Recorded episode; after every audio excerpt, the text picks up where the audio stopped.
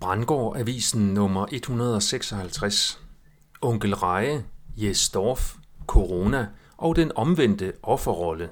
Mit navn er Per Brandgård. Det er den 1. juni 2023.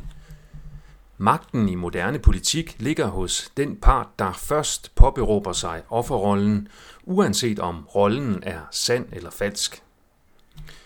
Manden bag onkel Reje, Mads Gertsen, vender tilbage efter sygemelding, beretter flere hovedstrøms medier i dag.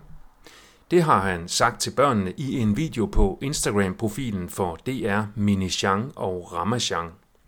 Budskabet i pressedækningen og Mads Gertsens video er, at det er synd for ham, men nu har han været til psykolog og har snakket om det, så nu er han okay glad igen.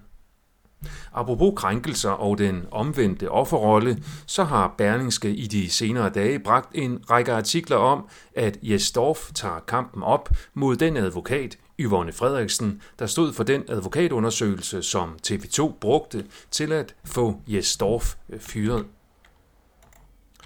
I advokatundersøgelsen var blandt andet indberettet et påstået overgreb mod daværende TV2-praktikant Therese Philipsen. Berlingske sammenligner Jes Dorf med Johnny Depp, der i retten vandt over Amber Heard, der ubegrundet havde angrebet Depp med MeToo. Den omvendte offerrolle opstår, når den reelle krænker gemmer sig bag en falsk offerrolle, eller når den reelle krænkelse foregår via en falsk offerrolle. Kulturen og retssystemet har hidtil ikke været gearet til at forstå dette koncept, men det kan være, at det er ved at ændre sig nu, så MeToo-sager kan belyses i et balanceret perspektiv.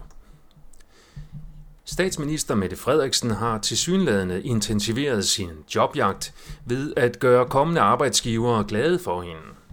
På programmet står møde i det hvide hus, besøg på Grønland, formentlig på vegne af USA's militære interesse – samt Ukraine og klima, triktyverier af danskernes penge.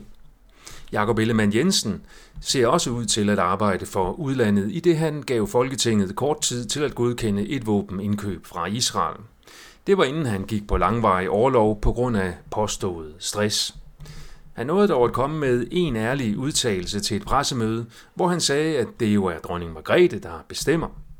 Det er det, man bare ikke må sige, men så kan man jo få stress og trække offerkortet.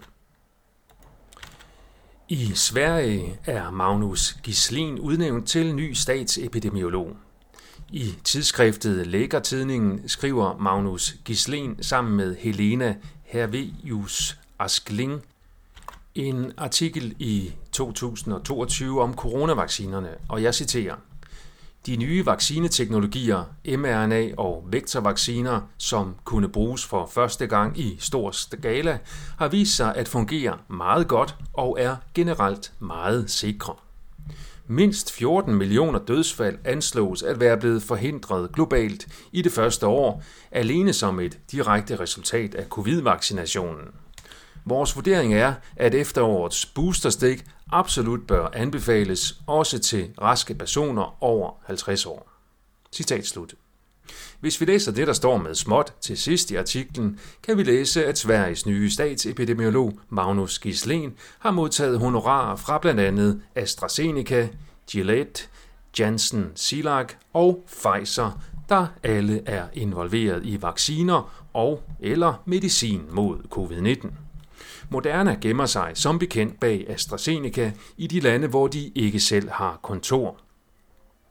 Vi kan derfor forvente, at Sverige vil være endnu mere vaccineglade fremover. Nu bliver det så spændende at se, hvem der kommer til at afløse Søren Brostrøm på posten i Danmark til august.